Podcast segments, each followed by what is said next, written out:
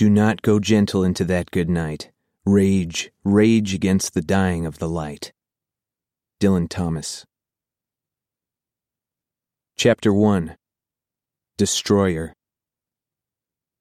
The sun-herd lands were on fire, and Nightwing, the destroyer, reared in the center of the flames facing Star, his hollow eyes gleaming silver.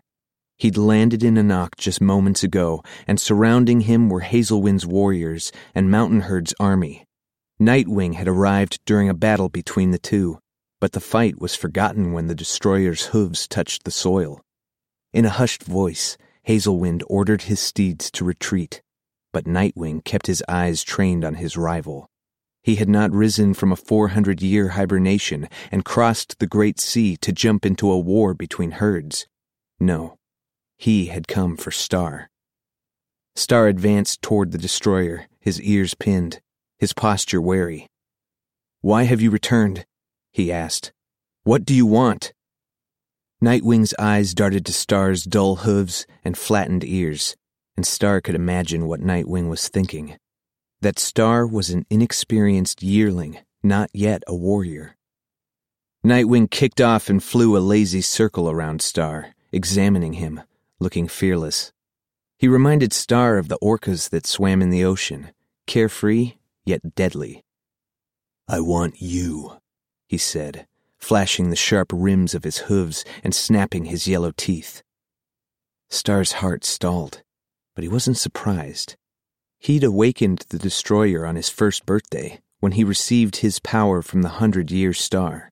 On that night, he became Nightwing's rival, the only living Pegasus who possessed the Starfire besides Nightwing.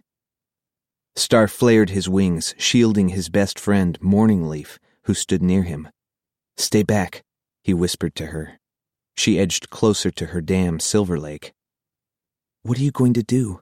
Morningleaf asked Star, panting, still out of breath.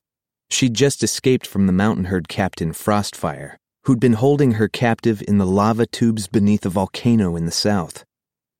Star glanced at her fluttering aqua wings, wishing she hadn't arrived in the sun-herd lands at the same time as Nightwing. How could he keep her safe and battle Nightwing at the same time? "I'm going to fight him," he said, and Morningleaf gasped. The destroyer hovered overhead, taunting Star, but with the flat expression of a snake. "Come, fly with me, Black Foal. Show me your powers," he panted, drawing his silver Starfire, and his black hooves glowed silver. All around Star, the Mountain Herd warriors who'd flown here to fight folded their wings and retreated toward the woods. Their leader, Rockwing, was dead. The first thing the destroyer had done was to kill the overstallion with a breath of Starfire, turning him immediately to ash. Only Hazelwind's herd and Star's friends from Riverherd remained close to Star, crouching and coughing on the smoke. Star's fear bubbled up from the depths of his mind, not for himself but for his friends, and all of Anok. Nightwing was powerful. Star felt the energy blazing out of him, and maybe he was too powerful to beat, but Star had to try. He charged Nightwing, hooves splayed and tail lashing as he leapt into the sky. Nightwing dodged him and struck Star's shoulder, slicing it open and leaving a trail of blood. Star tucked, tumbled through a cloud, and came up beneath Nightwing, biting his leg and tugging him off balance. Nightwing rebounded and sank his incisors into Star's neck. Star gasped as Nightwing ripped out a hunk of mane, then let go and pummeled Star with kicks to his back and wings.